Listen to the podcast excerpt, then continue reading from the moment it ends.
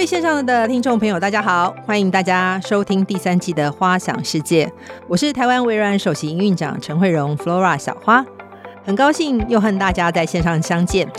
不知不觉，《花想世界》已经做了两季，在过去两季当中，我们分享了很多企业和专业经理人在数位转型当中如何更有韧性的创造很多精彩的领导团队和解决方案。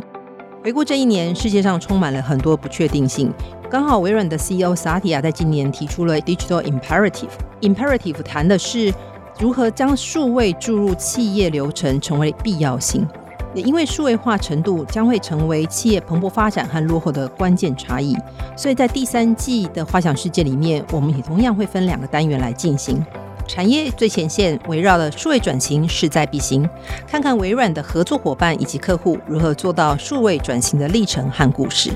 而经理人阅读的部分，我会从近期市面上的热门书籍当中，探讨企业如何自我成长、自我学习以及增强自我的领导经营能力。所以从文化领导上面来促成整个企业转型。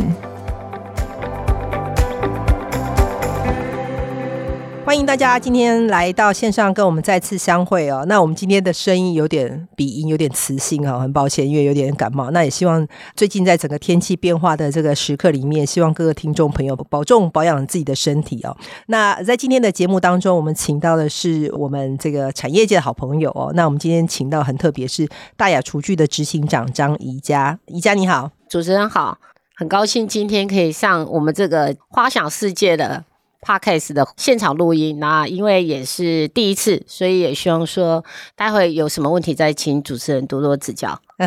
好，宜家非常的客气。好，那我想我们先来介绍一下大雅厨具。哈，那大雅厨具呢，很多人不晓得是，其实大雅厨具是台湾的市占率第一的这个厨具公司哦。那它从一九七八年创立以来哦，它一直坚持从制造、组装到设计整一条龙的这个模式。那现在已经发展成为台湾整个市占率第一名哦。那现在目前除了它自己本身生产以外呢，它也有代理非常多像这个阿玛尼啊，呃，意大利的这个品牌。还有一些德国的一些非常高级的这个品牌。上次我去他们公司参观的时候，真的是琳琅满目，都很希望把我们家可以设计像大雅厨具的这个展示空间一样。那现在目前很多大概七成的上市柜的这些知名建商呢，大家现在目前在他们的样品屋或者是他们一些客户附赠的的这个厨具里面呢，大概七成里面都是大雅厨具的这个长期客户哦。那为什么我们这次选择大雅厨具啊？我想这也是大雅厨具是我们在大屯山下面。整个产业链里面选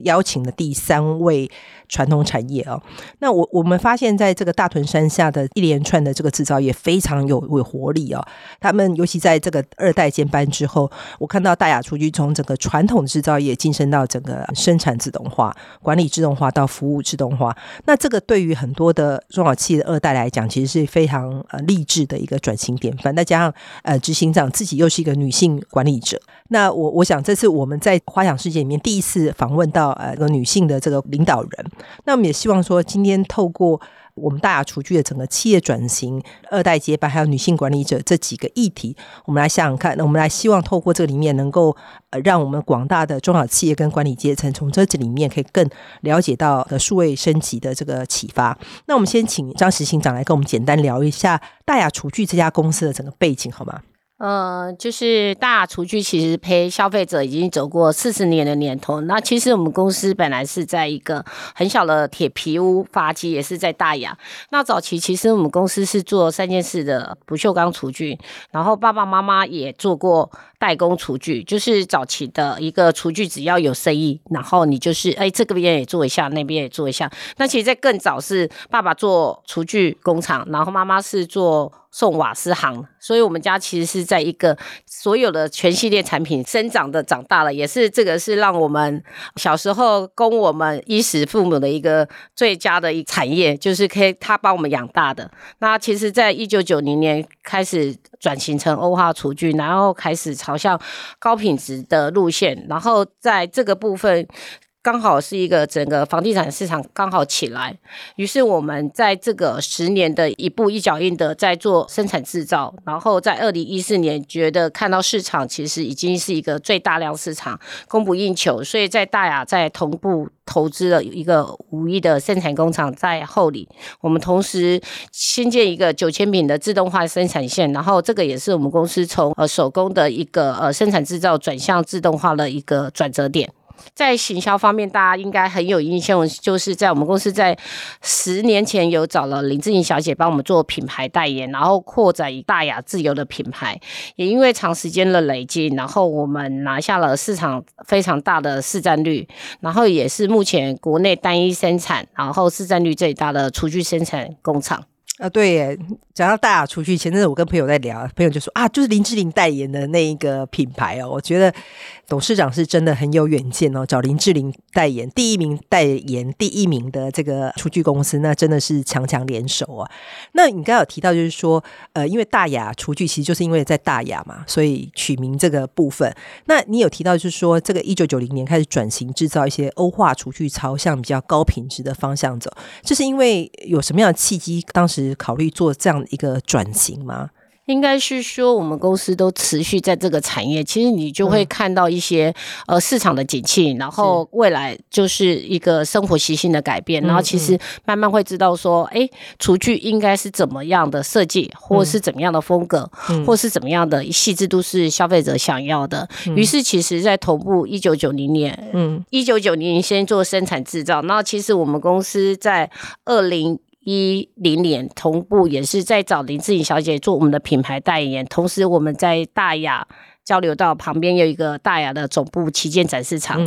有一个地下一跟地上七的一个展示场，嗯、各楼层的展示场我们展示了像我们德国朋诺的厨具，然后最顶级的意大利的阿玛尼达达厨具，嗯、还有我们目前在做的一个家具代理就是 Molteni 家具，嗯、还有一个意大利的 Restelli 厨具。其实我们朝向全系列的所有厨具到位，嗯、让消费者可以在选择上除了我们大雅厨具之外，还有更多选项可以服务消。消费者，嗯嗯嗯，哎、这一波也刚好达到整个这个房地产成长的这个高潮哦，让整个高级的厨具越来越多，高级厨具跟着建商到我们的消费者这边哈。那我刚刚提到就是说，呃，宜家这边其实是二代接班哦。那我很好奇，就是因为老实说哈，我们在前两集里面有谈到，就是说二代接班其实要很大的勇气，像我自己就没什么勇气要回去接班，所以我就选择继续来当上班族哦。那我很好奇啊，你当时怎么会？因为老实讲，你刚刚提到就是说，这个整个家庭级工厂，家里面就是。是在自己做厨具啊，然后妈妈在经营这个瓦斯的这个公司哦。那其实整个家里面的在铁皮屋里面其实是蛮辛苦的哦。那你当时怎么会有毅然决然，就是考虑要来接掌家里的这个重责大人？其实，在小时候我专科的时候念了台南家专的服装科，嗯嗯、后来妈妈就跟我说，她这样每天，其实妈妈才是一个最有眼光的布局者。嗯，她就开始跟我说：“你看，现在我们家，哎，从早期的三件式厨具转到欧化厨具，那其实我们家早期也有代理日本的厨具，因为我们全家家人都一直跟这个产业都一直很有连结。嗯嗯嗯、那妈妈就跟我说：那你转做念室内设计，然后室内设计，其实在我念书的。”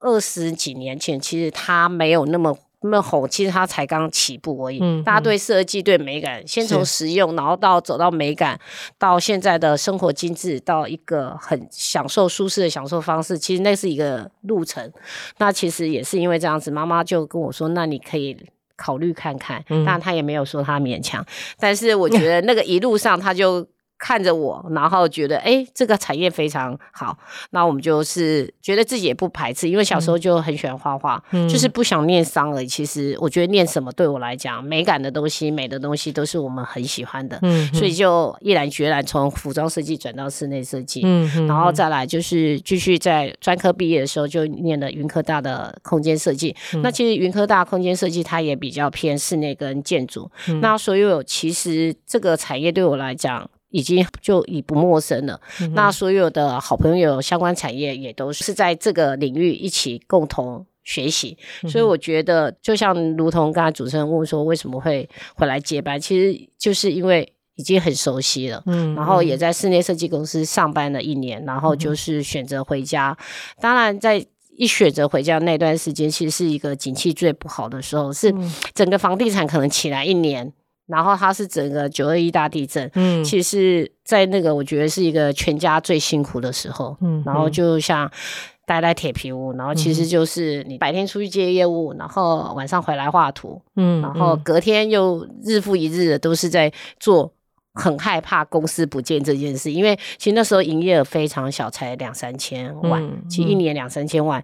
又有很多同事跟员工都跟公司这么久，嗯、那其实九二一地震让我们家走入一个很大困境，因为他很多。建商他其实，在那个当下，他没办法付我们钱。嗯，然后其实我们也所有的生财工具都在里面了。嗯，所以那个投资跟是家里的邻居，从那个开始是让我们觉得一定要走出来，因为爸爸妈妈真的也很辛苦。嗯，因为你经营的产业遇到一个困境的时候，其实就是要想办法。其实那时候我们只有琢磨于台中这个地区啊，就是中部嘛。啊九二一地震之后，刚好同学跟我说：“哎，台北有一个哎建设公司，我觉得不错。”那就开始拜访。其实台北是一个开启我们大雅出去一个很重要的里程碑。哦，对，在那个当下，其实，在北区才有比较大的新进大楼。九二一这前后的十年，其实台中很少有大楼出现。嗯哼哼哼。那其实要去做研发跟做量的市场，在某些方面，它其实还是有比较大的 base。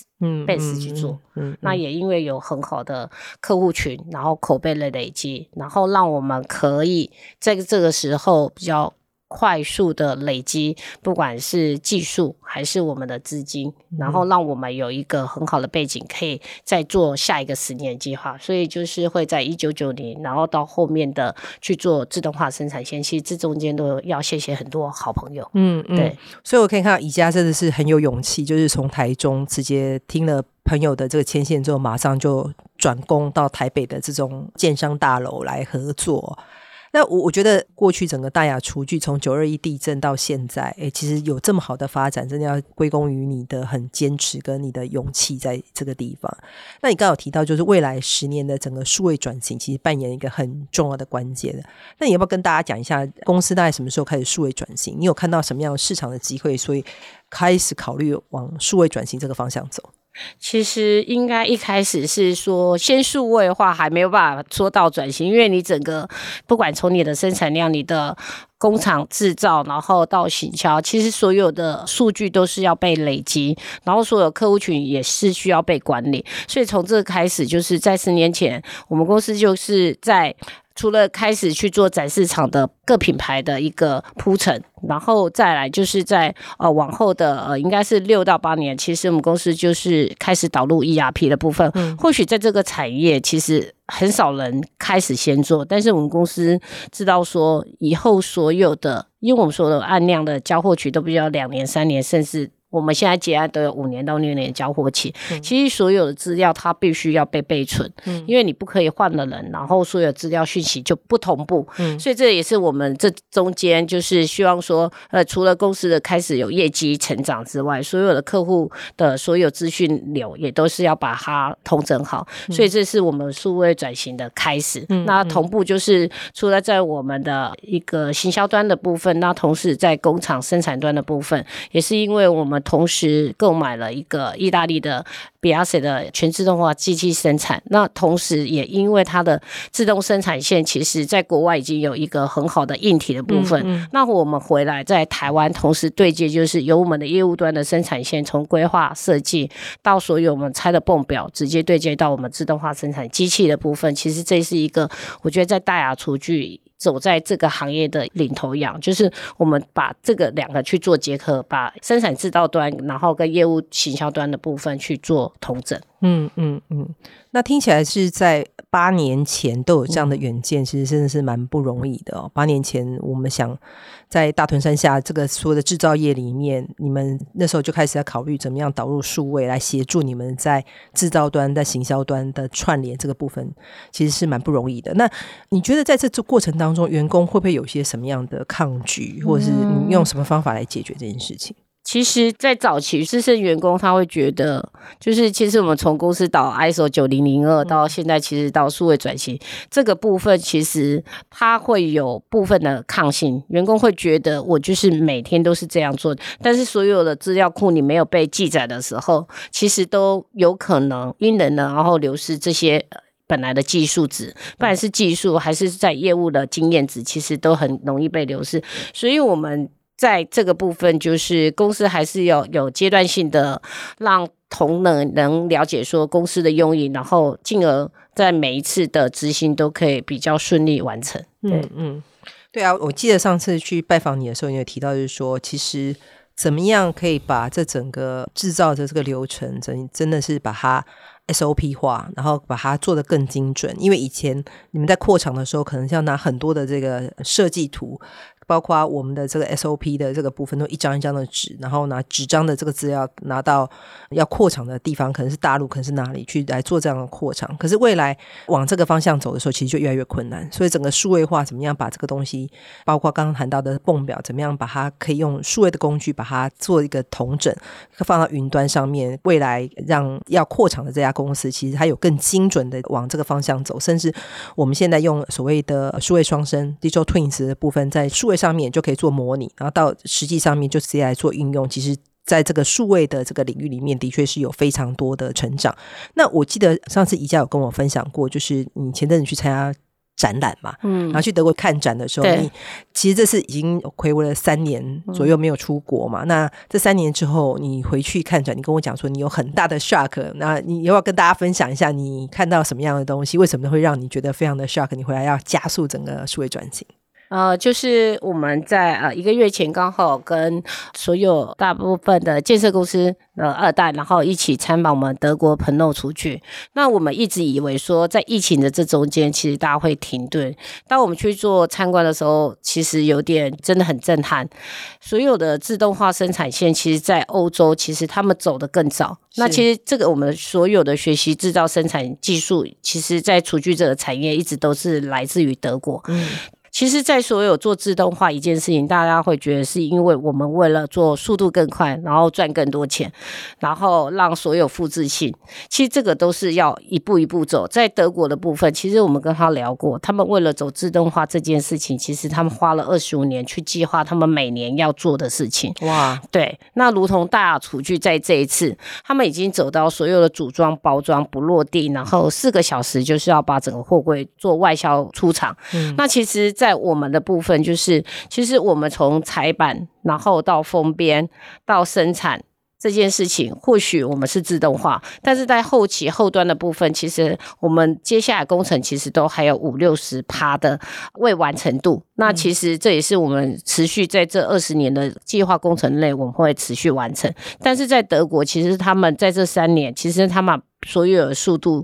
原计划可能是在二十五年，然后他们把计划拉到二十年的部分，因为他们面临的不管是他们的能源的部分，或者是他们的人工工资的部分，然后其实这个部分他们都必须要快速让所有的工时，因为其实，在欧洲整个工时薪资其实它非常高，然后也。比较没有办法加班，所以会加速数位转型的速度，然后让整个产业其实应该是说，所有产业不停机也不停生产线，然后一样都可以如期生产。其实这是我觉得接下来我们是要跟国外一起学习的地方，就是如何让整个生产线的顺畅度。不要是因为有一些人为的部分或者一些外来的因素，然后导致让生产线断线，然后没办法如期出货。其实这是对消费者一个最大的保证。然后也希望说我们可以持续加强我们的转型的速度，然后让所有生产线的顺畅度会更高。谢谢。嗯嗯，对，所以听起来德国其实已经是百分之百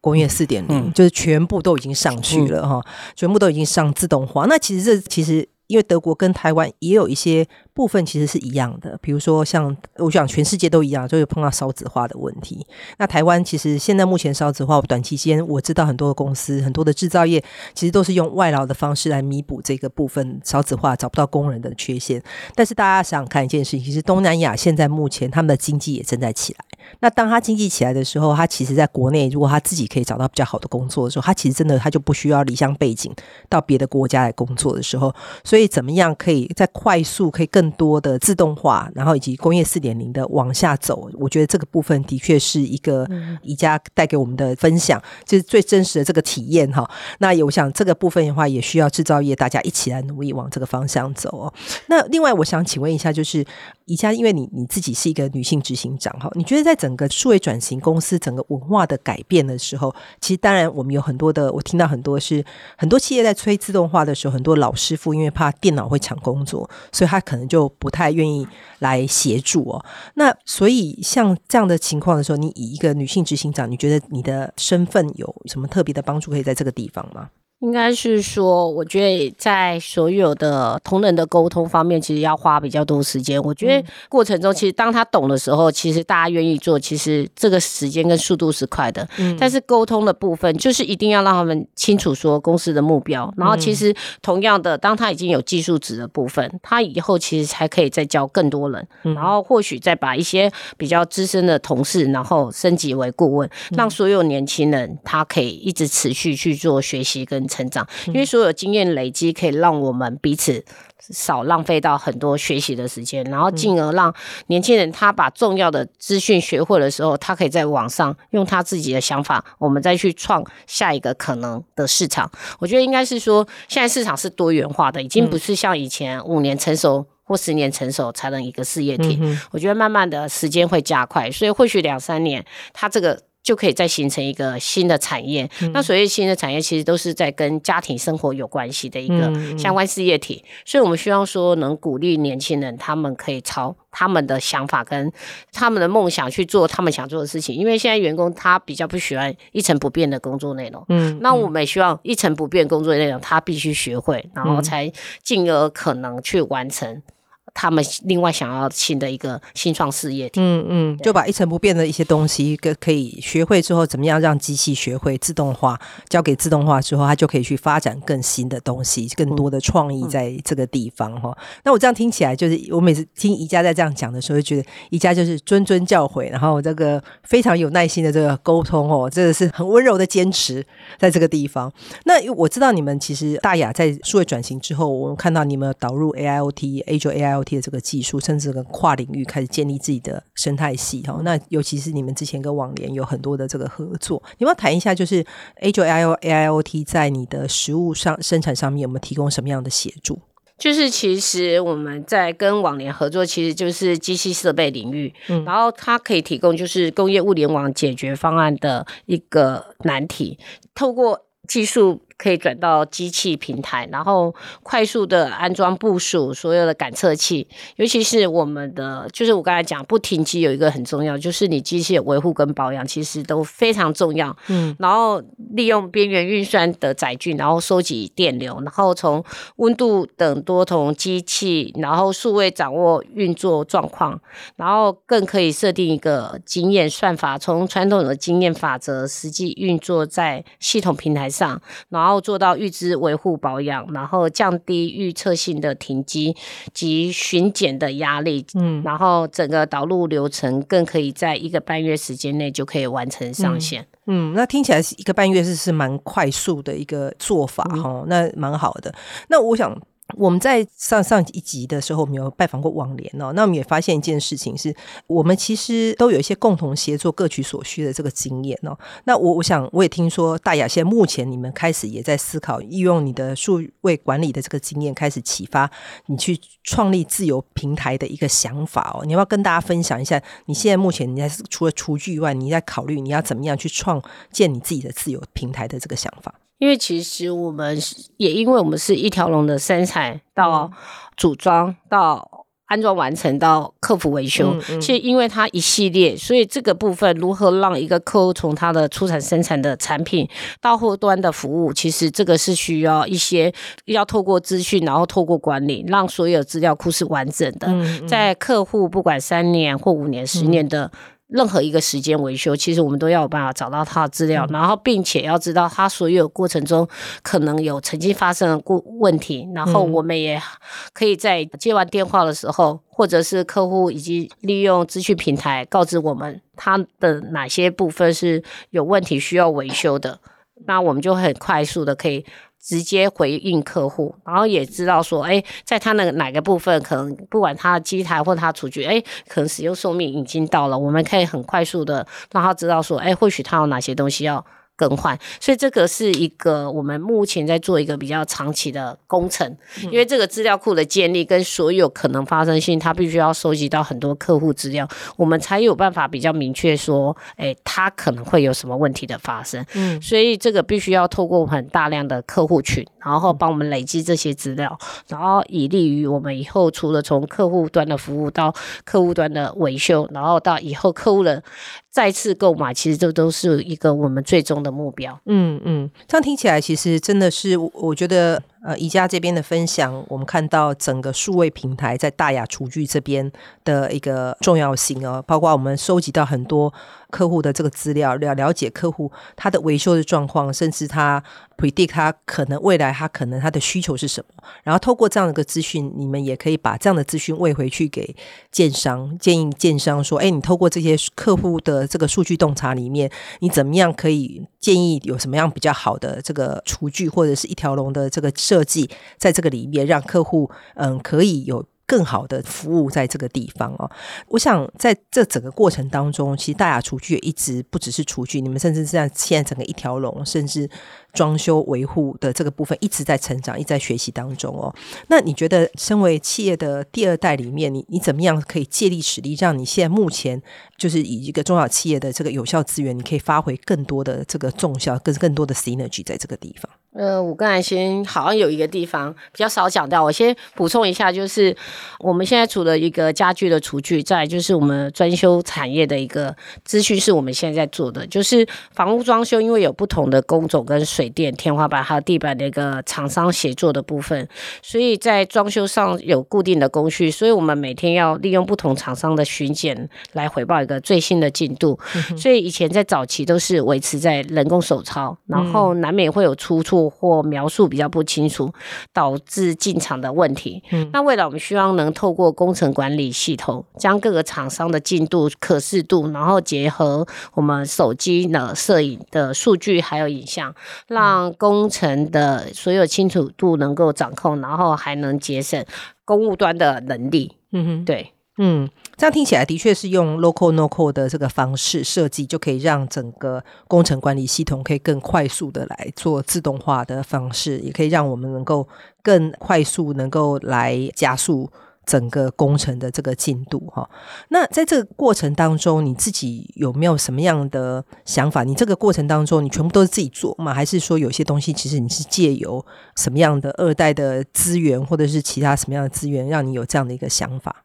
呃，因为在这个过程中，是因为我们每天有接触到很多建商的客户，嗯，那其实大家除了对厨具的需求之外，其实他会有多元性的想法，嗯，嗯，所以我们希望说，在客户去做客变的时候，不管因为现在是客制化程度要非常高，嗯，然后也是因为客制化的程度，让我们有再进一步的接触到。第一线的消费者，嗯、然后，所以我们希望在有限的时间内可以完成它。不管，因为现在其实我们回归刚才，其实现在是人工工资非常贵，所以我们希望说掌握一个家的部分，我们连他们家整个全屋的部分，然后装修部分到后期。家具或整个软布置的部分都能由我们一手包办，嗯、然后所以我们必须要协调所有的工班的进度，然后所有厂商的一个交付时程，然后都必须在这个工程进度内去把它掌握到最精准。嗯、所以我们同时其实是在做平台整合，并不是说我找了木工我就要自己去做，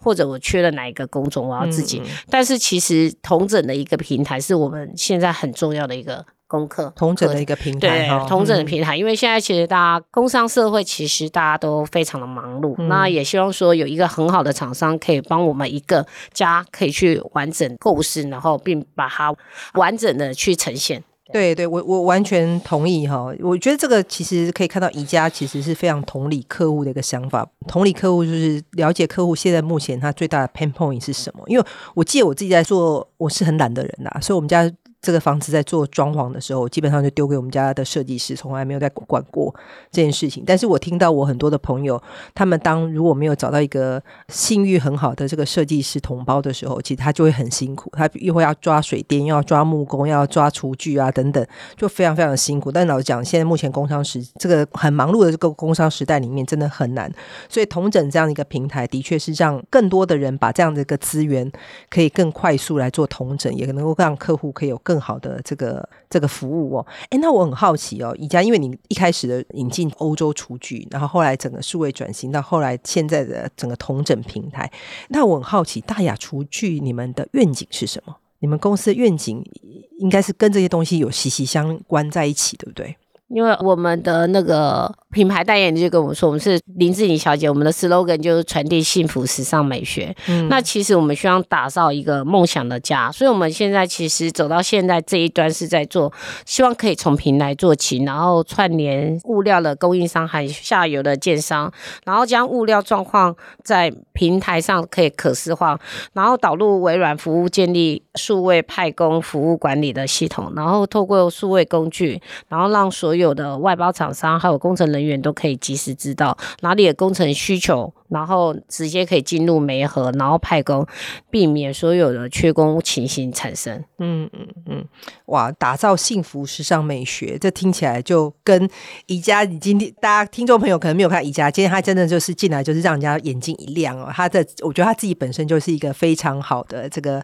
品牌代言人哦。那我们也看到他对大雅厨具整个带领大雅厨具从一开始的引进欧洲的品牌，走过九二一地震的这个辛苦的这个阶段，然后也是领军，那大家一起开始做数位转型，跟现在的开始在做的整个同整平台，我们可以看到大雅厨具真的是一步一步在宜家执行长的带领底下，一直一步一步往的这个幸福时尚美学这个方向走。那我们也很期待透过大雅厨具这样子一个分享呢，可以未来让我们整个台湾的制造业在整个转型的过程当中，可以。不忘记自己的愿景跟初心，可以继续往前来进行哦。那我想最后想请问一下宜家，就是你自己对于台湾的产业，尤其是传统产业还没有开始做一些数位转型的这个方向的话，你有没有什么话你可以来分享给他们的？我建议，其实就是在还没进入数位转型的一些中小企业，其实应该是说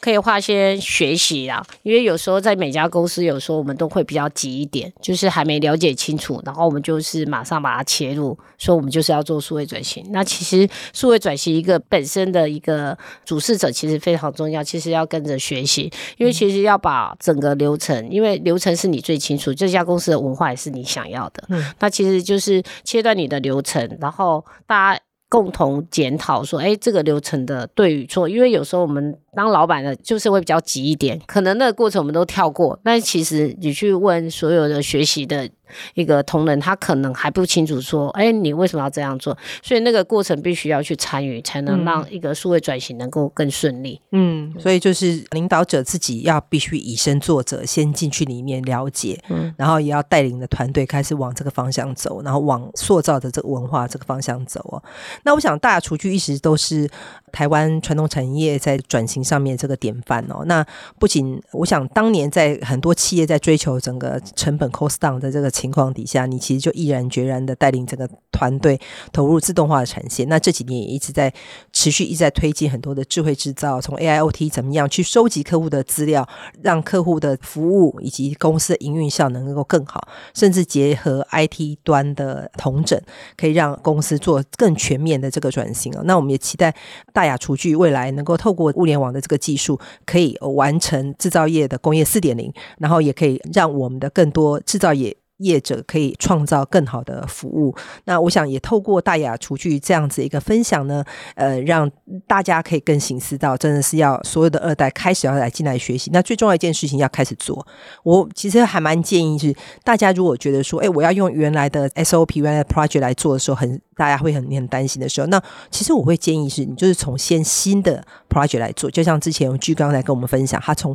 小的 project 开始做起，大家开始。培养这个能量跟培养这个信心之后，开开始越滚越大，越做越大。那我们也谢谢今天宜家来跟我们的分享。那也期待呃未来大雅厨具从制造到服务，能够为台湾创造更多新的能量，对台湾的这个二代接班有一个新的故事出现。感谢宜家，那花想世界，我们下次再会，拜拜。